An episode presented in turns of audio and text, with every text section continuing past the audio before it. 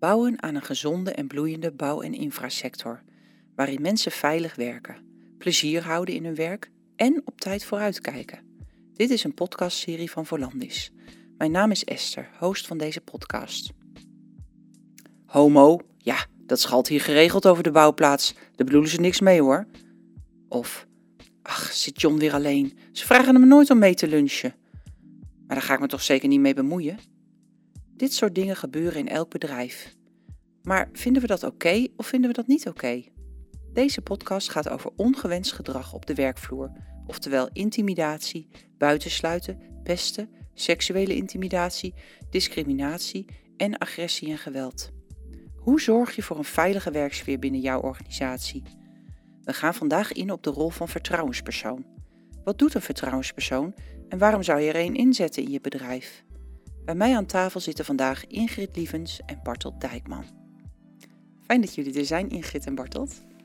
Stel je even voor aan onze podcastluisteraars. Dankjewel. Uh, ik ben Ingrid Lievens, werkzaam bij Richting, een van de arbodiensten waar Verlandes mee samenwerkt. Uh, ik werk daar als consultant uh, en daarin bekleed ik verschillende rollen, onder andere de rol van vertrouwenspersoon. Dus ik ben een van de gecertificeerde vertrouwenspersonen voor Verlandes. Dankjewel. Ja, ik ben uh, Bartelt, dankjewel. Ik ben uh, specialist arbeidsorganisatie bij Verlandes en houd me bezig met uh, psychosociale arbeidsbelasting. dat is een onderdeel van de pijler Houd Plezier. En in het kort komt het om neer dat ik me bezighoud met werkdruk en ongewenst gedrag. Nou, fijn dat jullie erbij zijn, want we gaan dus induiken of inspelen op, het, op, het, op de rol van vertrouwenspersoon vandaag. En laten we er meteen induiken, want um, als je denkt aan ongewenst gedrag, in de breedte zoals ik het net omschreef. Hoeveel komt dat nou eigenlijk voor, Bartelt? Dat is een, een goede vraag. Uh, bij Flanders uh, proberen we dat jaarlijks te monitoren. En de laatste periode dat we dat gecheckt hebben in uh, de PAGO-data, dus alle mensen die een vraaglijst hebben ingevuld over ongewenst gedrag in 2019, ja, hebben 7% aangegeven dat ze geconfronteerd worden met pest en intimidatie. Vertaald naar de totale populatie binnenbouw en infra zijn dat dus 8000 medewerkers. Zo. Dat is best veel. Ja. En als je dat vergelijkt met uh, BV Nederland, andere branches, lopen we in gelijke pas. Dat lijkt misschien goed nieuws, maar 8000 medewerkers is toch heel veel. Ja. Hey, en als je kijkt van die getallen, die zijn dus eigenlijk vergelijkbaar in verschillende branches. Um, zou je dan niet moeten denken, ja, het is wat het is. Dat, dat gebeurt gewoon nu eenmaal. Ja, zo zou je kunnen denken, maar we vinden dat eigenlijk een heel erg hoog cijfer, wat we eigenlijk niet willen tolereren. Uh, A, omdat de gepeste of geïntimideerde mensen daar heel veel last van hebben. Maar het gaat nooit alleen over die ene persoon die gepest is. Het gaat altijd over uh, de rest van het team, die ook betrokken is bij uh, het geheel van pest en ongewenst gedrag. En dat heeft grote nadelige gevolgen. Ja, dus het heeft veel meer invloed dan alleen op die persoon ja, zelf. Ja. Het hele team of het hele bedrijf is er bijna. Uiteindelijk heeft het bedrijf er last van. Ja, ja. Ongewenst gedrag heeft dus invloed op, op meer mensen en, en je zou kunnen zeggen op het hele bedrijf. Um, we zoomen vandaag in op de rol van vertrouwenspersoon. Ingrid, kan jij ons, ons uitleggen wat een vertrouwenspersoon nou precies doet? Jazeker, dat kan ik wel uitleggen. Um, ja, eigenlijk kan een medewerker bij een vertrouwenspersoon terecht uh, wanneer die ongewenst gedrag ervaart. En ongewenst gedrag is dus inderdaad wat, uh, wat net al aan werd gegeven. Het gevoel van pesten, uh, gevoel van intimidatie, um, discriminatie. Um, en um, ja, bij, een, bij een vertrouwenspersoon kan je terecht als je met een, ja, eigenlijk een buitenstaander in gesprek wil. Vaak wordt het als normaal gezien, uh, dat, dat ongewenste gedrag in een cultuur. En, daarom komt het ook zo vaak voor, wat, wat Bart net al aangaf. en, en, door schaamte of doordat het maar normaal is in je cultuur, wordt er een beetje meegelachen. en kan het als heel onveilig ervaren worden. Uh, en dan is het soms heel prettig om met een vertrouwenspersoon in gesprek te gaan. Een vertrouwenspersoon die uh, kan een luisterend oor geven, kan met je meesparren, um, kan een klankbord zijn, kan ondersteunen bij het zoeken naar een mogelijke aanpak en een oplossing. Uh, wat een vertrouwenspersoon niet doet, is uh, bijvoorbeeld bemiddelen in arbeidsconflicten. Dat is dan, ja, dan, dan krijgt de vertrouwenspersoon zeg, zeg maar een soort oordelende factor. En dat is niet de rol van een vertrouwenspersoon. Dus een vertrouwenspersoon is er echt voor een medewerker die ongewenst gedrag ervaart en daarin sparren en ondersteunen.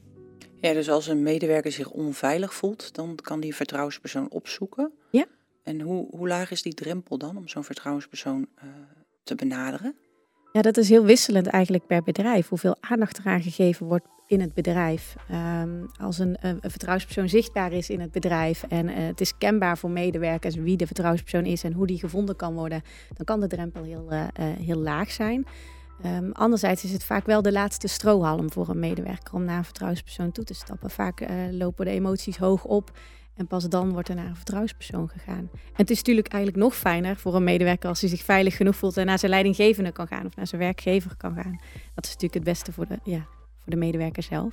Ja, precies. Een vertrouwenspersoon is een schakel in, in die veilige werksfeer of een gezond en veilig bedrijf. Ja, ja dus de, jij zegt de vertrouwenspersoon is eigenlijk een laatste strohalm. Hè? Uh, mensen, mensen ervaren soms onveiligheid en, en dat, dat, dat negeren ze eerst of ze gaan toch mee met uh, een beetje meelachen. Het is normaal. Uh, als je kijkt naar de, de gevolgen van ongewenst gedrag op de werkvloer, ehm, wat, wat, zou je daar wat over willen zeggen, Bartelt? Wat zijn de gevolgen van ongewenst gedrag? Nou, de gevolgen kunnen zich uit op een heleboel verschillende manieren. Maar net wat je aangaf, hoe de mensen reageren, uh, kunnen ze in eerste instantie een soort vermijdingsgedrag krijgen. Dus dan willen ze uh, juist niet meer met diegene samenwerken, onttrekken zich eraan. Uh, maar uh, dus het gaat over het werken. Dat betekent dat iemand die eigenlijk moet samenwerken om zijn werk goed te doen, ja, verleid wordt tot extra fysieke belasting. Of er komen ongelukken of worden fouten gemaakt. Dus de sociale cohesie binnen een team de, de, de, verbondenheid met elkaar wordt eigenlijk verbroken om uh, leuke dingen met elkaar te gaan doen. Uh, dat kan leiden tot heel veel stress, verzuim of ongewenst verloop. Mensen denken van ja, ik ga er niks aan doen, dit is niet meer te redden. Ik, ik, ga weg. Ik ga weg. Omdat ze wellicht niet eens weten dat er een vertrouwenspersoon is die ze eerst kunnen raadplegen om te zeggen van hé, hey, ik heb een probleem, hoe kan ik daar goed in handelen? Ja, dus dat is ook wat je net bedoelde, hè? dat het effect van ongewenst gedrag veel groter is dan dat je in eerste instantie zou denken. Ja. Niet alleen op die persoon, maar ook uh, op de veiligheid binnen, veilig werken binnen het bedrijf en ja. eventueel verloop zelfs van medewerkers. Dus het is de persoon, het is het team en het is de werkgever. En uiteindelijk de opdrachtgever, uh, want dan zou je fouten moeten gaan herstellen. Doorlooptijden worden uh, anders gehaald of niet gehaald. Ja. Dat gaat soms heel ver. Hey, ik kan me wel voorstellen dat, dat, dat er ook veel organisaties zijn waar, waarvan mensen denken van, ja, bij ons speelt dat niet zo. Um, heb jij die indruk ook? Uh, heel veel bedrijven denken dat dat inderdaad niet zo speelt, omdat uh, ze gaf Ingrid net ook al aan van we gaan zo met elkaar om. Dat, ja. De, hè, dus dat is de, de, de sfeer of de cultuur die is van zo gaan we altijd met elkaar om. Dat is, uh, dat is niet zo bedoeld. En dat vinden ze niet, vindt niemand erg. En de eerste keer kan het als een grapje zijn, dus het is een plagerij en dat kan iemand nog accepteren. Dan lachen we er met z'n allen om. Maar de tweede en derde keer dan lachen we iemand uit. En dan is het heel moeilijk om dat recht te zetten en te zeggen van ja, maar ik vind het eigenlijk niet zo prettig. Dus dan ga je mee in die cultuur, maar personen aan zich kunnen daar zich zoveel van aantrekken dat ze het heel erg vervelend vinden en dat als pesten gaan ervaren. Ja, dus dat kan ook een proces zijn voor die persoon zelf. Dat je in eerste instantie denkt, nou ja, doe maar. Uh, maar dat je na verloop van tijd denkt, ah, ik begin dit toch wel te ver vervelend te, te vinden. Ja, dus het is een soort bewustwording voor die persoon zelf die gepest is. Maar, uh, en dat kan Ingrid beter aangeven als ik, maar de, de pester moet zich vooral van uh, bewust zijn wat hij doet met die opmerkingen. Dus ja. het zijn van twee kanten. En daarin heeft dus de, de directie een hele belangrijke rol om daarop in te spelen. En om te zeggen, dit gedrag tolereren we niet. Ja, om dus zowel het be bewustzijn bij de bij degene die zich onveilig zou kunnen voelen te vergroten. En ook het bewustzijn van de anderen die, die dat gedrag vertonen en dat ja. soms niet, helemaal, niet eens helemaal nee. doorhebben. Ja. Juist om die cultuur eigenlijk uh, te veranderen. Uh, inderdaad, omdat het soms met een grapje begint, uh, maar daarmee eigenlijk de toon wordt gezet voor een cultuur waarin dat grapje normaal is. terwijl dat inderdaad door de opeenstapeling van grapjes het niet meer normaal is. Ja, en wat is daar dan voor nodig om die cultuur te veranderen? Dat is niet per se het onderwerp van deze podcast, maar ik ben toch wel even nieuwsgierig nu, Ingrid. Um, meerdere dingen, denk ik. Sowieso, uh, um, wat, is nu, wat vinden wij in, onze, in ons bedrijf nu gewenst gedrag? Uh, en uh, is dat eigenlijk duidelijk bij iedereen? Dus een beleid daarop, dat is belangrijk. Voorbeeldgedrag vanuit werkgever, leidinggevende. hoe gaan die al met hun medewerkers om? Dat straalt ook al iets uit naar elkaar. Ja. Het aanspreken van elkaar op uh, ongewenst gedrag. Um, en de kenbaarheid van de vertrouwenspersoon. Dat mocht er toch iets zijn dat, die, uh, dat de medewerker daar naartoe kan. Ja. En, en het goede gesprek, wat voor rol heeft dat daar, daarin, in die lijst? Het is heel belangrijk om altijd een goed gesprek bij, met elkaar te hebben en te peilen bij medewerkers hoe zij in hun vel zitten. Hoe ervaren zij de sfeer in een bedrijf? Uh, ervaren zij het als prettig, als veilig of juist niet? Um, en uh, dat is zowel bij een, bij een medewerker die uh, ongewenst gedrag ervaart, als bij iemand die ongewenst gedrag laat zien. Uh, want ook die kan handelen vanuit een, ja, een bepaalde mindset waarin hij zich misschien onveilig voelt. En daardoor maar een soort Bokito-achtige um, ja, achtig gedrag laat zien. Ja, het kan zelfs zijn dat degene die, die het ongewenst gedrag vertoont, dat ook doet om zichzelf te beschermen of als een soort strategie. Ja, ja. ja. Oké, okay, dankjewel. Um, ja, uh, je hebt we hebben nu eigenlijk al even gesproken hè, over wat dat ongewenste gedrag nou eigenlijk teweeg brengt. En uh, um, ja, wat, wat er nodig is om, om je cultuur te veranderen. Uh, Ingrid, zou jij nog eens even wat um, toe willen lichten wat een vertrouwenspersoon nou precies toevoegt aan je organisatie om die cultuur te beïnvloeden? Het voordeel van uh, een vertrouwenspersoon via Volandis is dat ze uh, buiten de organisatie staan. Dus ze zijn extern, onafhankelijk daarmee. Um, alles wat met een vertrouwenspersoon besproken wordt, is vertrouwelijk. Uh, dus blijft ook bij de vertrouwenspersoon van Volandis, tenzij daar andere afspraken over gemaakt worden natuurlijk met degene die zich naar de vertrouwenspersoon toewendt. Um, dus dat maakt ook dat het voor mensen die, uh, die zich onveilig voelen binnen een organisatie soms dat het laagdrempeliger is om naar een onafhankelijke persoon toe te gaan. Omdat ja. het soms zo onveilig voelt binnen de eigen organisatie, is het fijner om naar een externe toe te gaan. Um, en daarnaast kan het zijn uh, dat een vertrouwenspersoon uh, trends kan ontdekken in een cultuur. Als er meerdere, meldingen komen bij een vertrouwenspersoon van één bedrijf of van één persoon bijvoorbeeld, of van één team, dan kan dat zijn, uh, ja, dan kunnen de puzzelstukjes uh, bij elkaar gelegd worden.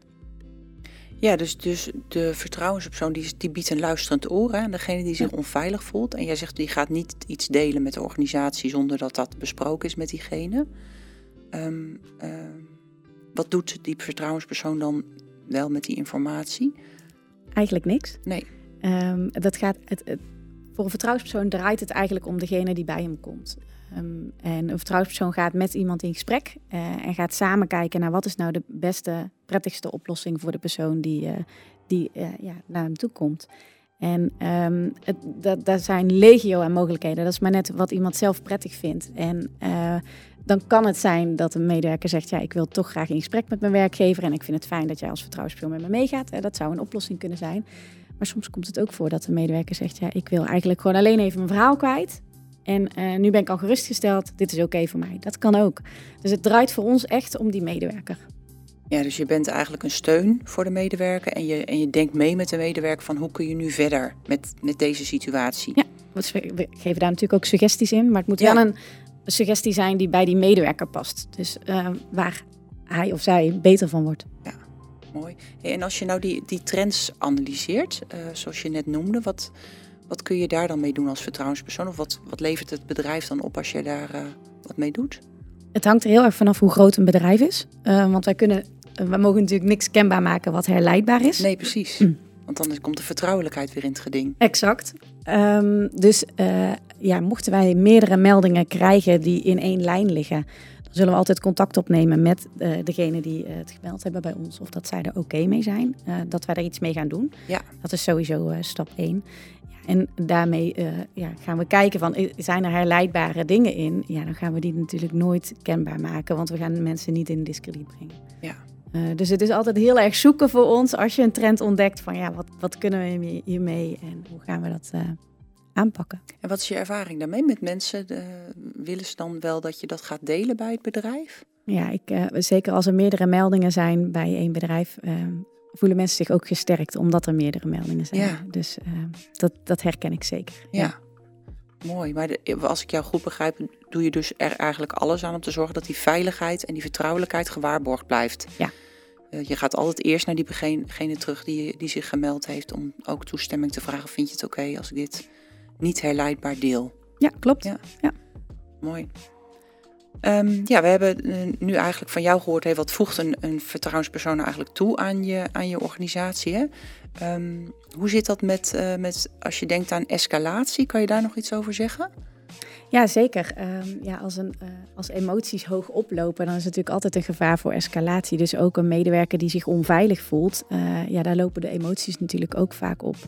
En uh, dat, dat kan, die emoties kunnen verschillend zijn. Die emoties kunnen zijn dat iemand dichtklapt, uh, verdrietig wordt en uh, in een schulp kruipt. dus zichzelf ja, een beetje distancieert van de rest, wat Bart dat net ook al zei. Mm -hmm. maar het kan ook zo zijn dat iemand boos wordt en die boosheid opstapelt, wat natuurlijk ook voor een conflict situatie kan gaan zorgen. en als in een vroeg, vroeger stadium die medewerker naar een vertrouwenspersoon kan gaan, kun je daarmee ook echt conflicten voorkomen. Ja. En een, nog vervelendere werksfeer voorkomen. Ja, want daar zitten natuurlijk ook weer veel meer gevolgen aan als het tot een escalatie komt. Absoluut, zo, zo, zowel voor het team als voor de organisatie. Ja. En natuurlijk voor de, voor de medewerker en de leidinggevende of werkgever zelf. Ja, ja. ja dat wil je voorkomen.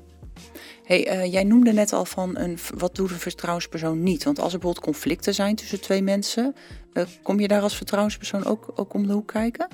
Nee, en dat heeft ermee te maken dat wij geen uh, oordelende factor hebben. Wij zijn geen uh, rechters, om het zo maar te zeggen. Dus wij gaan niet beoordelen uh, wat de waarheid is of wie daarin de waarheid spreekt. Dus wij zijn geen bemiddelaars in die nee. nee. Dus als je conflicten hebt binnen je organisatie, dan moet je elders zijn. Exact, dan kun je, je naar een bemiddelaar of een mediator. Ja, het mooiste is natuurlijk als je dat voorkomt wat misschien niet altijd te doen is. Maar we, we hebben het hier natuurlijk over dingen om het juist te voorkomen. Um, ja, en als je nou echt die stond aan de knikker, zeg maar, uh, Bartels wil voorkomen. Um, jij, er werd net al wat genoemd hè, over dingen die nodig zijn. Kan je dat nog eens op een rijtje zetten voor ons? Wat is nou het belangrijkst om te voorkomen dat er stront aan de knikker komt in je organisatie? Ja, er zijn een aantal uh, punten voor te noemen die uh, ja, eigenlijk allemaal even belangrijk zijn. Dus het is belangrijk dat ze uh, integraal in samenhang worden opgenomen. En eigenlijk is een hele belangrijke dat de directie van het bedrijf er echt een voorbeeldrol in neemt. Ja, want? Uh, samen met de leidinggevende. Ja, kan je daar wat meer over vertellen? Uh, nou, het blijkt dat veel meldingen over pesten gedaan worden door leidinggevenden. Oh. Uh, dat betekent eigenlijk dat er al een drempel is voor heel veel medewerkers om iets te gaan melden. Daarom vinden we ook zo belangrijk dat die vertrouwenspersoon naar voren wordt geschoven om dat wel te gaan doen. Uh, dus de leidinggevende moet uh, zelf bewust zijn van zijn eigen gedrag. En daarnaast ook nog uh, signalen moeten kunnen opvangen wat er gebeurt in zijn team. En zijn deur openstellen en daar een goede manier van gesprekvoering in hebben om een veilig gevoel te creëren bij medewerkers om dat te gaan melden. Ja, dus hoe, mag ik jou vragen, hoe krijg je een leidinggevende dan zover dat hij die voorbeeldrol gaat vertonen? Want dat is, kan best een lange weg zijn als je nog niet eens bewust bent van dat, dat je gedrag ook, uh, vertoont. Dat is ook een, uh, hoeft niet per se een lange weg te zijn, maar best wel een taaie weg. Dat vraagt uh, inzicht voor die leidinggevende van hoe ziet dat nou in elkaar? Dat, hè, wat we uit hebben gelegd of inzicht uit hebben gelegd van waar het uit kan bestaan. Ja. met een grapje begint het mee en dan van pesten naar, ja, in klein geval tot agressie en geweld. Um, die weg die moet hij begrijpen. En ook de signalen die medewerkers geven van uh, uh, het distancieren van het team, uh, alleen gaan werken, die moet hij goed kunnen oppakken. Dat, dat vraagt wel wat van een leidinggevende om daar kennis in te krijgen en dat te gaan herkennen. Dus er zijn verschillende cursussen voor, daar kan je in gecoacht worden. Um, ook, maar ook in gesprekstechniek om het naar boven te halen wat bij een medewerker leeft. Ja, want mensen zullen dat niet direct op, tafel leggen als je er even naar vraagt. Nee, er is een groot gevoel van schaamte uh, om daarover te beginnen. Dus, um, en als een, een leidinggevende zich daar niet goed uh, toe uh, opgeleid voelt, dan kan hij dat wel signaleren. Maar dan kan hij bijvoorbeeld weer met zijn directie bespreken of een, of een collega leidinggevende hoe dat op te pakken. Ja. Dus hij hoeft er niet alleen voor te staan, maar het is wel een essentiële rol. Ja, en het gaat dus echt als eerste om bewustwording als directieteam en als leidinggevende van hey, wat voor gedrag vertoon ik en, ja, en bij hoe mezelf. wordt dat ervaren? Ja, en dan ook nog wat gebeurt er op de werkvloer. Ja, precies. Dus dat is uh, uh, niet zomaar opgelost, maar wel belangrijk. Uh, maar dat mag van een leidinggevende gevraagd worden in Ja. deze tijd, waarin steeds meer een coachende stijl van leidings, leidinggever um, uitgevoerd wordt. En dat, dat is in de praktijk. En vooraf is het belangrijk dat er een goed beleid is, hè, waar een werkgever op kan terugvallen. Uh, uh, samenwerking met de arbeidsdienst hebben we nu een voorbeeldbeleid op ongewenst gedrag geformuleerd. En dat staat in Mijn Verlandes. En dat is uh, vrij beschikbaar voor alle werkgevers in de bouw en infra. Die kunnen ze op maat maken. En het mooie daarvan is dat ze dan gelijk op de rit zitten voor de risico-inventarisatie en evaluatie. Dus RI. Dus dat is een mooie opstap daarna. Ja.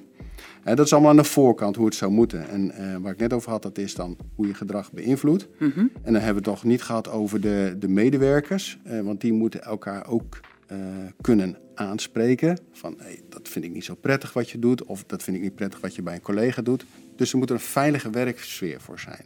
Ja. Nou, daar is dus ook bewustwording voor nodig. En daarvoor kunnen ze een toolbox downloaden op de website over ongewenst gedrag en pesten. Wordt helemaal uitgelegd en dat kunnen ze ook verder op maat maken. Dus besteed eens aandacht aan in een toolbox. Uh, dat moet je één keer in zoveel tijd gaan doen. maar je kan het ook vast op je agenda zetten. Onder bijzonderheden of over arbeidsomstandigheden of over samenwerken. Dan valt het allemaal onder. En dan heb je gestructureerd aandacht voor dit probleem. Um, dat zijn een, aantal punten die genoemd zijn. En de laatste waar we het vandaag over hebben is... maak de positie van de vertrouwenspersoon echt zichtbaar. He, dus het is belangrijk dat iedereen weet waar hij is te vinden. Nou, we hebben op de website staan voor alle vertrouwenspersonen van Ar arbeidsdiensten... staan de telefoonnummers bij. Mm -hmm. Kunnen ze zo bellen en dan worden ze uh, geholpen met hun vraag. Dus aan de oproep aan werkgevers, die vertrouwenspersoon heeft een belangrijke rol. Maak zichtbaar, hang desnoods voor, dus kaartjes in de gang, wat het telefoonnummer is. Want iedereen heeft, het, uh, heeft vluchtwegen erop gezet met brandblussers. Nou, zet erbij, vertrouwenspersoon. Ja, mentale vluchtweg. Ja, mentale vlucht, heel mooi omschreven. Ja. Of mentale hulp. Hè? Ja, ja. ja. Dus uh, dat zijn soort zes punten die ik nu genoemd heb, die, uh, ja, die belangrijk zijn. En eigenlijk in samenhang opgepakt moeten worden. Ja, want als je één van die onderdelen oppakt, is dat niet voldoende. Nee, als je alleen beleid hebt, ja, dan verdwijnt het in de la. Ja, dan wordt het een en, stoffen... En dan uh, is het ja, misgeschoten. Het zou jammer zijn. Ja. Dus dit is de eerste aanzet tot een goede cultuurvorming. Ja, en... Um, um ja, al, ik kan me voorstellen als je hier als bedrijf nog niet zo ver mee bent, dat je dan ook denkt, ja, waar moet ik beginnen? Wat zou je mensen dan aanraden? Nou, dan is het advies om uh, toch uh, je gecontracteerde arbeidsdienst uh, te bellen. Of de arbeidsdienst die samenwerkt met Volanders, om daar de vraag neer te leggen. En dan kan je ook gewoon de vertrouwenspersoon bellen. En die kan je verder helpen om te zeggen van, nou ja, er is een beleid van Volanders. Maar als je daar vragen over hebt, dan kunnen ze daarmee verder ontwikkelen. Om te kijken hoe dat echt op maat is binnen je organisatie. Wat je nog verder nodig hebt om bijvoorbeeld die leidinggevende, die awareness te krijgen, die bewustwording. Ja. Of hoe krijg je medewerkers mee? Een open cultuur, een veilige cultuur. Ja, dus die adviezen kun je, kun je halen bij de Arbo en bij de vertrouwenspersoon. Ja. Mooi. Ja. ja. Ik kan me voorstellen dat dat wel helpt om een eerste kleine stap te zetten. Ja, ja. He, dus uh, je, je moet het ook ophakken in kleine stukjes. Maar uh, met de vertrouwenspersoon kan je bespreken of de, uh, de adviseur van de arbeidsdienst van en welke tijdslijn zet ik nou vast? Wat is handig? Uh, wat pakken we op? En dat is een beetje afhankelijk van de organisatie hoe ver die daarin is. Ja. Hey, als ik hier nog zo even over na zit te denken, dan plopt ook wel de gedachte bij me op van uh, ja, um, uh, ongewenst gedrag en daarover praten. Dat kan misschien ook wat weerstand oproepen bij mensen überhaupt in deze sector ook van ja, dat gepraat allemaal, dat geitenwolle sokken geneuzel. hoe zijn jouw ervaringen daarmee, Ingrid? Hoe, hoe, hoe, hoe ervaren mensen dat als er wat meer gepraat wordt over dit soort dingen? Ja, ook dat is een stukje cultuur binnen een bedrijf, denk ik. Um, als één iemand of een paar mensen daar de aanzet voor doen, dan wordt het uh, na een paar maanden ook gewoon om dat taboe te doorbreken. Uh, maar inderdaad, ik, ik hoor wel vaker binnen de branche dat het, ja, dat het geitenwolle sokkengeneuzel is. Um, maar het hangt dan heel erg af van de voorbeeldfunctie van een, van een werkgever. Hoe, hoe zitten zij erin? Hoe zitten zij in die wedstrijd? Um, Vinden zij het een bespreekbaar onderwerp of vinden zij het ook geitenwolle sok sokkengeneuzel? Ja. Uh, en uh, ja, hoe, hoe, hun houding daarin is, dat straalt uit op de rest. Heb jij daar nog tips in, Bartelt, als jij daaraan denkt? Nou, als aanvulling kan aangeven waar het eerder over gaat, wat zijn dan de gevolgen van ongewenst gedrag? En dan kan je uh, buiten dat het de persoon heel veel um, emotionele last brengt en het team, kan je ook kijken naar de economische schade. En ja, dat zijn verzuim, verloop, fouten die gemaakt worden, dubbelwerk, doorlooptijden. Als het een al niet aansprekend is voor de werkgever, dan zou het ander aansprekend moeten zijn. En dat ze op bedrijfsvoering daar heel veel winst in kunnen halen. Dus dat, dat, hè, dat zou voor mij niet de eerste keuze zijn om daarop in te haken. Maar hè, het zijn twee dingen die spelen. En de mensen en uh, het voortbestaan van de organisatie. Ja. En je imago van het bedrijf. Want dat gaat rond natuurlijk. Dat gaat heel hard rond. Ja. En zeker als mensen uh, ongewenst verloop laten zien en zeggen van nou, daar is niks meer aan te redden, ik ga weg. Uh, en meestal gaan mensen weg om de leidinggevende en niet om het bedrijf. Ja. Dus hakend op het feit dat leidinggevenden zich ook nog eens schulden maken aan ongewenst gedrag. Ja. uit cijfers. Ja. Oké, dus het heeft ook echt een, eh, economisch voordeel als je hiermee gaat, eh, eh, Ja, hierin gaat investeren. Naast natuurlijk de, de investering in de mensen en in de sfeer en in je imago. Ja. En je productiviteit. Ja. Hey, ehm, dit gaat je natuurlijk ook wat kosten. Wat, wat kost het je als, je als je een vertrouwenspersoon in gaat zetten, de tijd daarvoor gaat maken, die bekend gaat maken? zal ik daar wat over zeggen? Ja, graag. Eh, wij vinden binnen Verlanders het zo belangrijk dat dit onderwerp eh, ehm, goede aandacht krijgt. En eh, ook de positie van de vertrouwenspersoon, dat het voor de bouw en infra ehm, eh, geen kosten met zich meebrengt als een vertrouwenspersoon inschakelen. Dus alle gesprekken die een medewerker doet met de vertrouwenspersoon, die kunnen gedeclareerd worden bij Vollanders. Eh, het moet allemaal herleidbaar zijn, maar niet op de persoon, hè, dus dat mag niet. Maar het is gratis.